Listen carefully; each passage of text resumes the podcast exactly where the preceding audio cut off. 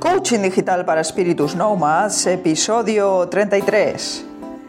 Bienvenidos y bienvenidas a Coaching Digital para Espíritus Nomads, el podcast en el que descubrimos el cómo, el por qué y el para qué de la comunicación en Internet y de las tecnologías digitales. Al micrófono y con todos vosotros, como cada viernes, Teresa Saez de tesacu.com. Conectamos desde Valencia con la era digital. Hola, muy buenas a todos. ¿Qué tal ha ido la semana? Yo he estado mirando cositas, como ya os estaba diciendo, llevo últimamente una temporada de experimentar muchas cosas ¿no? a nivel tecnológico. Bueno, pues esta semana pasada asistí a un webinar eh, que llevó a cabo Cuaderno. Los chicos de la aplicación de Cuaderno eh, hicieron un webinar donde explicaban algunas cosas sobre facturación eh, de negocios digitales. Y ese es precisamente el tema del episodio de hoy, cómo llevar a cabo la facturación de un negocio digital. El webinar, eh, aunque lo colgaron en internet, estuvo disponible solo muy, muy poquitos días para la gente que nos habíamos inscrito a él de alguna forma, ¿no? Entonces ahora ya no está disponible pero yo voy a contaros varias cosas sobre este tema. Ya hacía tiempo que quería tratar este tema y bueno, pues este webinar ha sido la excusa perfecta para tratarlo. Em, lo primero que os tengo que decir es que todas las transacciones comerciales, ya sean por vía presencial o online, tienen que reflejarse en una factura. Y no os la juguéis. Hay gente que piensa que el medio digital es libre y que podemos hacer lo que nos dé la gana y que no nos van a pillar. Y es todo lo contrario. Sobre todo últimamente están metiendo mucha caña a los negocios digitales también, porque claro, si no, tampoco sería justo, ¿no? Tener un negocio físico y que te exigieran de todo y tener uno digital y que no te exigieran de nada. El negocio digital nos ofrece unas ventajas, pero a la hora de cumplir con nuestros impuestos, pues tenemos que ser todos iguales, ¿no? Sí que es cierto que hay alguna complicación en el tema online que hace difícil a veces cumplir con las normativas, pero claro, eso no nos exime de hacerlo, ¿vale?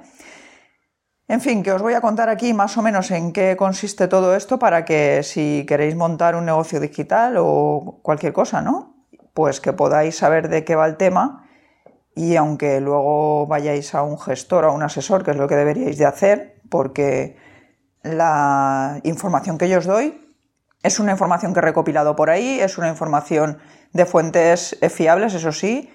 También es verdad que es una información que yo he podido contrastar con mi negocio digital y mi asesor en este caso, pero sea como sea, para vuestro caso concreto, siempre os recomiendo ir a un asesor o gestor, ¿vale? A consultar. Como os decía, todas las transacciones comerciales, incluso las de vía online, se tienen que reflejar en una factura. A la hora de hacer una factura de un negocio digital, tenemos que tener en cuenta si lo que estamos vendiendo es un producto digital o es un producto no digital. ¿Cómo sabemos esto? Pues se consideran productos digitales aquellos que tienen un fuerte componente de automatización. Por ejemplo, si yo creo un curso en vídeo, que vosotros vais a, entrar a él, lo vais a ver y ya está, eso sí que sería un producto digital. Pero si, por ejemplo, además de incluir vídeos, yo incluyo tutorías o clases por Skype o cosas así, pues ahí ya no estaría tan claro. En este caso, si mi presencia o la presencia del profesor en este caso es muy, muy evidente y muy habitual en el curso, pues entonces no se consideraría estrictamente un producto digital, sino un producto no digital, ¿vale? Porque se parecería más a un servicio, ¿vale? ¿Por qué os cuento todo este rollo de los productos digitales y los no digitales? Porque como os he dicho, a la hora de facturar esto hay que tenerlo en cuenta. Dependiendo de qué tipo de producto estemos vendiendo, haremos un tipo de factura u otro. A la hora de, de facturar eh, un producto digital, deberemos de añadir los impuestos del país del comprador, ¿vale? Si yo estoy aquí y alguien me compra desde Francia o Reino Unido o lo que sea, pues tengo que que añadir sus impuestos, los impuestos de su país. Mientras que si se trata de un producto no digital, lo que añadiremos será el impuesto del país nuestro, del vendedor, en este caso. ¿Queda claro? Productos digitales se facturan con impuestos del país del comprador. Productos no digitales se facturan con impuestos del país del vendedor. Todos los países no tienen impuestos digitales. ¿Qué países tienen impuestos digitales? Pues a día de hoy, porque luego aquí se va a ir añadiendo más países conforme vayamos avanzando, últimamente ya se han añadido algunos, pero se van a ir añadiendo más porque los negocios digitales pues están en auge, ¿no? Bueno, a día de hoy los países que tienen impuestos digitales, pues entre ellos están los de la Unión Europea, están Noruega, Sudáfrica, Japón, Corea del Sur, Nueva Zelanda, India, Rusia y Serbia. Aunque como os digo, poco a poco se van a ir añadiendo más países. Algunos países como por ejemplo Noruega, Sudáfrica, Japón, Nueva Zelanda e India contemplan un umbral de venta mínima anual en función del cual se tienen que aplicar los impuestos o no. Es decir, nos dan un umbral y solo si superamos ese umbral de ventas anuales tenemos que aplicar los impuestos correspondientes, si no, pues no haría falta aplicar los impuestos. Si vendemos productos digitales en la Unión Europea, hay que aplicar el IVA del país del cliente o comprador en este caso. En el caso de Canarias, Ceuta y Melilla, eh, están exentas de IVA todas las ventas, ya sean digitales o no. Y bueno, os estaréis preguntando, ¿y cómo sé yo si alguien me compra por internet dónde, dónde está el cliente, ¿no? ¿Dónde está? ¿En qué lugar se encuentra para saber cómo facturarle? Porque claro, esto es un problema. Pues hay un tipo de pruebas de localización que nos puede decir más o menos eh, dónde, dónde está el comprador. Y estas pruebas se aceptan como válidas. Una es la dirección de facturación. Si un cliente me da una dirección de facturación eh, eh, de, un país, ya sé que está en ese país, ¿no? Otra es la dirección IP. La dirección IP es la dirección desde la que conecta el comprador en este caso, es como su DNI de Internet, por decirlo de alguna manera, o su dirección eh, virtual. Si un cliente conecta desde Francia, entendemos que está en Francia. Y luego otro sería el país de la tarjeta de crédito con la que paga o la localización del banco desde el que hace el ingreso. Para que esto sea válido, o sea, para poder fiarnos de esta localización, no podemos coger una de las tres vías y decir, este cliente su tarjeta es de Alemania, pues entonces es que está en Alemania. No. De estas tres vías deben de coincidir dos para que podamos decir, justificar que ese cliente se encontraba en ese lugar. Teniendo dos de estas tres pruebas de localización coincidentes, entonces podemos facturar aplicando los impuestos del país del comprador.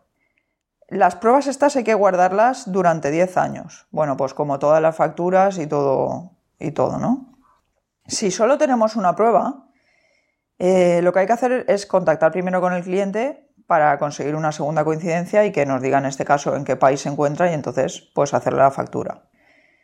Si el cliente es una empresa o un autónomo, puede solicitar el no cobro de impuestos, aportando su número VAT válido o de IVA.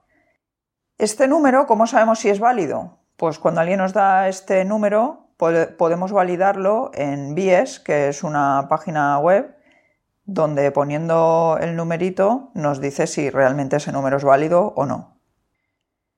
En cuanto a los impuestos de países de la Unión Europea, cuando se trata de facturación a clientes pertenecientes a países de la Unión Europea, posteriormente pues tendremos que declarar el cobro de estos impuestos en la oficina BADMOS de la agencia tributaria, ¿vale? Es decir, en la declaración trimestral que se hace del IVA. Si los impuestos son de países externos a la Unión Europea, cuando facturamos a clientes que pertenecen a ellos, tendremos que declarar el cobro de los impuestos correspondientes en el país del cliente. Y claro, diréis, ¿y qué hago yo? ¿Me tengo que ir si le he cobrado a un cliente en un país con impuestos, en Japón, por ejemplo, me tengo que ir allí a declararlo? Pues no, existen profesionales que hacen de representantes, digamos, en situaciones como esta y que entonces pueden presentar este tipo de, impuestos allí. De todas formas, eh, fijaros que, como os había dicho, determinados países establecen como un umbral que si no superamos ese número de ventas, pues no tendremos que hacer la declaración, no tendremos que añadir los impuestos, esos a la facturación y por tanto no tendremos que hacer esta declaración. Porque claro, si voy a vender solo una cosa a Japón, pues no me interesaría no tener que hacer todo este rollo. Pero si existe un umbral de, máximo, digamos, que podemos vender sin, sin tener que aplicar impuestos y por tanto sin tener que declararlos después, pues nos evitamos este problema. En cuanto a dificultad de gestión y de administración, pues ya os estaréis imaginando que todo este rollo, a ver cómo, cómo lo podemos solventar. Porque claro, cuando un cliente te va a la tienda, está claro que vive en España y lo tienes allí. O por lo menos en ese momento está allí. Pero cuando, cuando un cliente te compra por Internet, para saber todo esto a veces se complica un poquito la cosa. Sobre todo a la hora de, por ejemplo, presentar los precios en nuestra web. ¿Cómo presentamos los precios en nuestra web? Porque claro, si yo presento un precio, pongamos que digo que una cosa vale 100 euros, pero depende de quién me lo compre, llevará IVA, no llevará IVA, eh, llevará un tipo de impuesto, llevará otro, desde donde me lo compren. Entonces, ¿esto cómo se puede solucionar? Porque si ponemos un precio único con impuestos incluidos, teniendo en cuenta el impuesto del país en el que nos suelen comprar mayoritariamente, si nos compran desde otro país que, el impuesto que aplica es mayor, estaremos perdiendo dinero. Si ponemos un precio sin impuestos incluidos, también podría ser una opción, pero en este caso, a la hora de pagar, cuando el cliente va al carrito de compra, ahí ya le tendría que aparecer el impuesto añadido según eh, la localización del comprador, ¿vale? O sea, tenemos esas dos opciones. O damos un precio único con impuestos incluidos y en ese caso nuestro margen de beneficio variará dependiendo de en qué país nos lo compren, aunque bueno, siempre lo podemos calcular con arreglo al país en el que más vendemos. O poner el precio sin impuestos y que cuando llega el momento final de pagar, ya localizado el cliente, pues entonces se le añada el impuesto correspondiente. Una posible solución a esto, pues sería utilizar una herramienta de automatización del tipo cuaderno, que son precisamente los chicos que organizaron el webinar, o dirigirnos a empresas únicamente, que ya sabéis que las empresas, como hemos dicho antes, en general solicitan la no aplicación de impuestos, claro, porque no tienen por qué pagarlos, y al estar exentas, pues nos quitamos todo este problema también. O sea, si vosotros vendéis algo que va dirigido a empresas, no tendréis este problema. El problema es cuando es el consumidor final el que nos compra el producto. Os he hablado de Cuaderno. ¿Qué es Cuaderno? Pues Cuaderno es una aplicación que sirve para automatizar toda la facturación de un negocio online.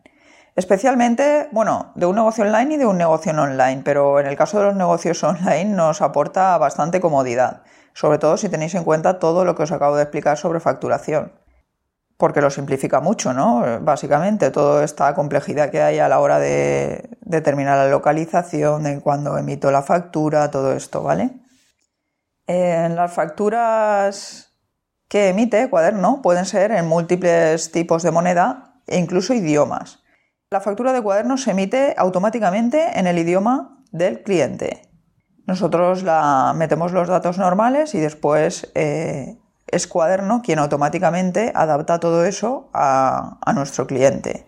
Y son válidas estas facturas en cualquier país del mundo. Cuaderno cumple al 100% con la normativa fiscal, con lo cual ahí también nos estamos eh, ahorrando una preocupación. También tiene la facilidad de que se integra con muchas plataformas de comercio electrónico entre ellas con WooCommerce y Easy Digital Downloads de WordPress, y con pasarelas de pago pues del tipo Stripe y PayPal con las más conocidas, vamos. Otra ventaja que nos aporta esta aplicación es que nos ofrece métricas financieras actualizadas de nuestro negocio en todo momento y son bastante detalladas. Podemos saber desde qué país nos compran más, eh, en cada momento podemos saber eh, la cantidad de dinero que estamos ingresando, cuánto estamos pagando de impuestos en cada sitio, en fin, bastante completo. También permite al cliente eh, descargar la copia de las facturas cuando lo desea, sin molestarte. O sea, yo tengo cuaderno integrado en mi plataforma de ventas y cuando alguien compra, ese cliente, si en algún momento quiere bajarse la factura o bajar una copia o lo que sea, puede hacerlo sin necesidad de contactar conmigo para que yo se la dé. Con lo cual también nos quitamos faena del medio. Es también un pequeño CRM que, que almacena los datos de transacciones de los clientes para poder facilitar la comunicación profesional con ellos. Una de esas cosas pues es lo que os he dicho de las facturas. Luego cada uno se lo puede bajar cuando quiera, no tenemos que estar siempre en contactando, ¿no? Otra cosa es que nos ahorra faena eh, a la hora de tener que preparar toda la documentación para las declaraciones trimestrales de IVA. Porque tenemos dos opciones, o le damos un clic, nos bajamos todo y se lo damos a nuestro gestor, o, o si no, ¿qué tenemos que hacer? Estar nosotros recopilando toda la información y, y sabéis que eso es un rollazo. Yo os lo digo porque yo lo he hecho, vamos. De hecho, en realidad lo sigo haciendo.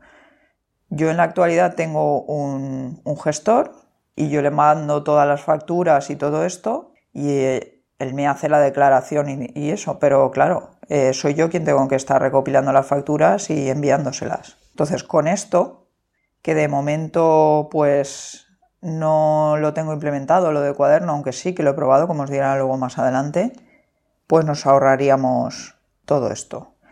A la hora de emitir las facturas, hay dos tipos de facturas. Una sería las facturas simplificadas, en las que no hace falta identificar al comprador, no se identifica al comprador, pero estas facturas solo se pueden realizar cuando la venta es por un importe menor a 400 euros, con IVA incluido. Y en este caso, si hacemos esta factura, hay que indicar en la factura que es una factura simplificada. Cuando el importe de la venta es superior a 400 euros, con IVA incluido, entonces eh, se tiene que hacer una factura completa que incluye todos los datos del cliente. Cuaderno permite al comprador solicitar una factura completa automáticamente a recibir una simplificada. Es decir, nosotros podemos enviar una simplificada por defecto, pero si el comprador en cuestión necesita una factura completa, porque dice que es una empresa o por cualquier historia, o se quiere pues se lo quiere, no sé, desgrabar o lo que sea, es un particular, o sea, un autónomo. En ese caso, Cuaderno permite que el comprador solicite una factura completa y no tienes que hacer nada tú, simplemente la solicita y se le, se le hace automáticamente y se la puede descargar. Puedes dar también permiso a tu gestor para que acceda a la cuenta de cuaderno, si tienes un gestor o un asesor, para que se encargue de toda esta documentación que necesita y hacerte las declaraciones correspondientes. Y si no, pues como te he dicho antes, puedes bajarlo tú con una descarga única y enviárselo todo a tu gestor. Antes Cuaderno ofrecía servicio de asesoría también, pero ahora no. Aunque según dicen tienen alguna asesoría asociada. Yo estoy con excelasesores.com porque a veces, aunque parezca mentira en los tiempos que corren, no es fácil encontrar una asesoría que se defienda con el tema digital. A algunas asesorías les cuesta hasta que les envíes la información por medio digital. Y claro, la verdad es que esto hoy en día no tiene ningún sentido, pero sigue, sigue habiendo asesorías que no dan el paso y, y, la verdad es que para mí estas asesorías no, no tienen vida, ¿no? Porque hoy en día una asesoría que se dedica justamente al tema de facturación, que no haya sido capaz o no sea capaz de reaccionar ante la realidad, que es que los negocios digitales cada vez están más en auge, pues ya dice bastante de este tipo de gente que no se actualiza en cuanto a conocimientos. Como os digo, yo estoy en excelasesores.com, eh, ni siquiera es una asesoría que está aquí en Valencia, yo envío todo por vía correo electrónico y, bueno, eh, si tuviese cuaderno, pues podrían acceder directamente a mi cuenta de cuaderno y descargarlo ellos directamente o yo podría descargarlo todo con un clic y no tendría que estar enviando facturas cada vez que, hago alguna factura. Me consta que Cuaderno tiene plan de afiliados, pero yo no estoy unida a él, al menos a día de hoy. Sabéis que a veces os pongo algún enlace de afiliado de algún libro, producto o servicio que os explico y que he leído o uso o he usado, pero este no es el caso. Hasta la fecha he usado Cuaderno solo en versión de prueba gratuita de 7 días y puedo deciros que tienen un servicio de atención al cliente bastante bueno y rápido. Si tenéis cualquier duda, os la van a, resolver. Hasta ahora no he necesitado demasiado usar este tipo de plataforma, como os decía antes, por el tipo de negocio que he tenido, ya que, por ejemplo, en la plataforma que tengo de, cursos online, no se trata de un sitio de membresía donde cada mes la gente tenga que estar pagando, no se trata de, de, estar haciendo facturas continuamente, sino que son unos cursos que se abren de manera puntual y entonces durante la semana, por ejemplo, de inscripción se están emitiendo facturas, pero después no. Entonces, hasta ahora las estoy haciendo a mano porque tampoco ha sido, no se trata de un negocio basado en, en la cantidad de ventas, ¿no? O sea, que no necesito un gran número de ventas para hacerlo rentable en este caso. Con lo cual, pues hasta ahora no lo he necesitado. Y las facturas que he tenido que realizar por servicios o eso, pues tampoco son unas facturas que tengas que estar diariamente, ¿no? Suelen ser servicios más bien gordos y no, son, no, no los haces todos los días, ¿no?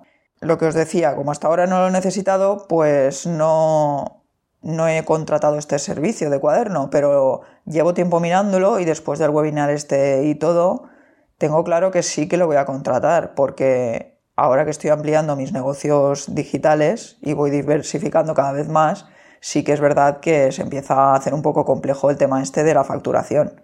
Y sobre todo por no despistarme y no liarla, no enviando facturas o no desgrabándome cosas que debería de desgrabarme, etcétera.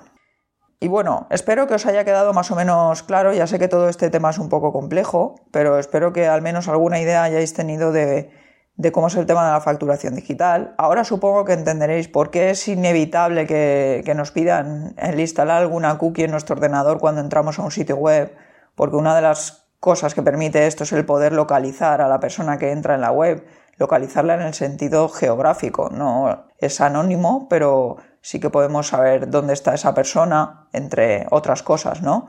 Y entonces eso, por ejemplo, se utiliza para, para facturación, por ejemplo, es necesario, ¿no? Como veis está todo muy relacionado. A veces no sabemos por qué nos piden cierta información, pero todo tiene un porqué. No son tan sencillas algunas cosas a nivel técnico de resolver y bueno, pues a veces pasan estas cosas. Lo que sí que tenéis que tener claro es que como, como compradores tenéis derecho a una factura y si os tenéis necesidad de desgrabaros la factura, tenéis también derecho a pedir una factura completa y os la tienen que dar. Si os están vendiendo algo y estáis pagando, os lo tienen que dar, porque si no os lo están vendiendo en negro.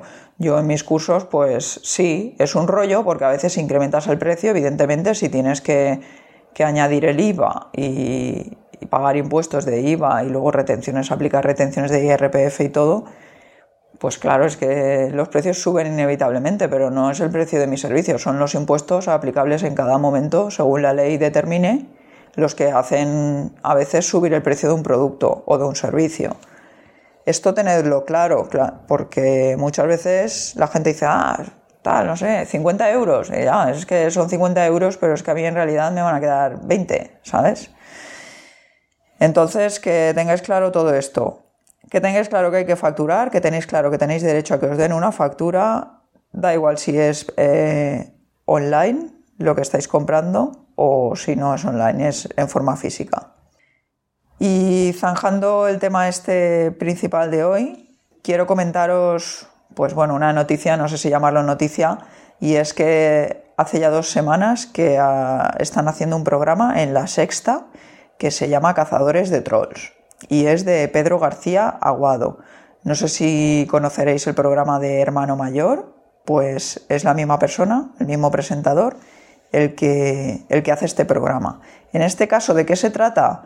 Pues se trata de personas que están sufriendo acoso en, la red.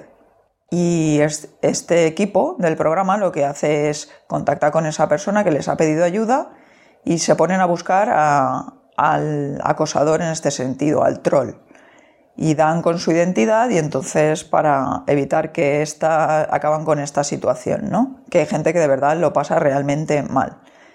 Eh, puntos positivos y puntos negativos, pues que tiene este programa. Yo he visto dos, lo hacen semanalmente, lo hacen los martes a las diez y media. Eh, lo que tengo que deciros, puntos positivos, que la gente, si lo ve, pues será consciente de qué tipo de información comparte en Internet, de qué tipo de información puede compartir o no, y cómo puede evitarlo. Puntos negativos. Pues yo puntos negativos le veo básicamente dos. Uno, que cuando pillan al troll, pues bueno, aunque se supone que la víctima, claro, ha puesto denuncias y de toda la policía. O sea que una vez identificado al troll, se supone que le pasará algo, porque es que si no, eh, aunque por regla general este tipo de gente es tan cobarde que en cuanto descubren su identidad real ya acaban con todo el acoso, pues bueno, en el caso de que el troll esté mal, mal realmente de la cabeza, tenga un problema psicológico, evidentemente ahí tiene que haber una intervención de las autoridades, porque es que si no, puede acabar la cosa mal. Entonces no sé cómo no se ve, deberían de hacer algún, algún, algún extra explicando cómo, cómo queda todo después, ¿no? En este caso no se sabe, parece ser que como la víctima ha denunciado y ya se tiene la identidad, va la víctima allí con la identidad y claro, en este caso con el testimonio de un programa y de especialistas que han asegurado que esa persona es, es la, la acosadora y que en la mayoría de los casos ellos mismos acaban admitiendo que lo son. Entonces se supone que se toman acciones legales. Ese es un punto. Eh, otro punto negativo, que sí, que la gente ve que tiene que cuidar su privacidad en Facebook, por ejemplo, pero realmente la gente de la calle sigue sin saber cómo configurar esto, por ejemplo. Y podría estar muy bien añadir un, apartado donde se explicara eh, cómo hacer lo que haya que hacer para evitar que te pase lo que le está pasando a esa persona, porque en cada episodio en cada episodio es diferente, o sea, eh, cada vez aparece un caso diferente, una red social diferente o, una tecnología diferente. Entonces entiendo que faltaría el punto este mm, educativo, ¿no? Ellos hacen el punto de concienciación, pero más allá de la concienciación, creo que hay que educar o enseñar a la gente a cómo evitar eso, ¿no? Si no, no pasa nada, os apuntáis a mi blog y ahí iréis aprendiendo a cómo hacer todo esto. Eh, eso en cuanto a así a noticia, ¿vale? Y luego deciros también que el mismo Pedro García Aguado y Francisco Castaño Mena, también del programa, pues han sacado un libro que se llama Salvo en la red, cómo proteger y educar a tus hijos en Internet y las redes sociales. Yo me lo he comprado, todavía no me lo he leído, sabéis que leo bastante, pero últimamente llevo un montón de libros en danza. Y bueno, cuando veo un libro que me gusta, me lo compro en Amazon y, lo tengo descargado para, para ir leyendo, ¿vale? Para no parar de leer.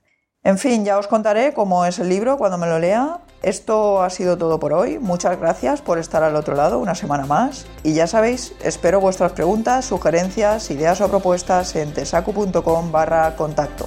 Y vuestras valoraciones en iTunes para ver si conseguimos que este podcast llegue un poquito más lejos.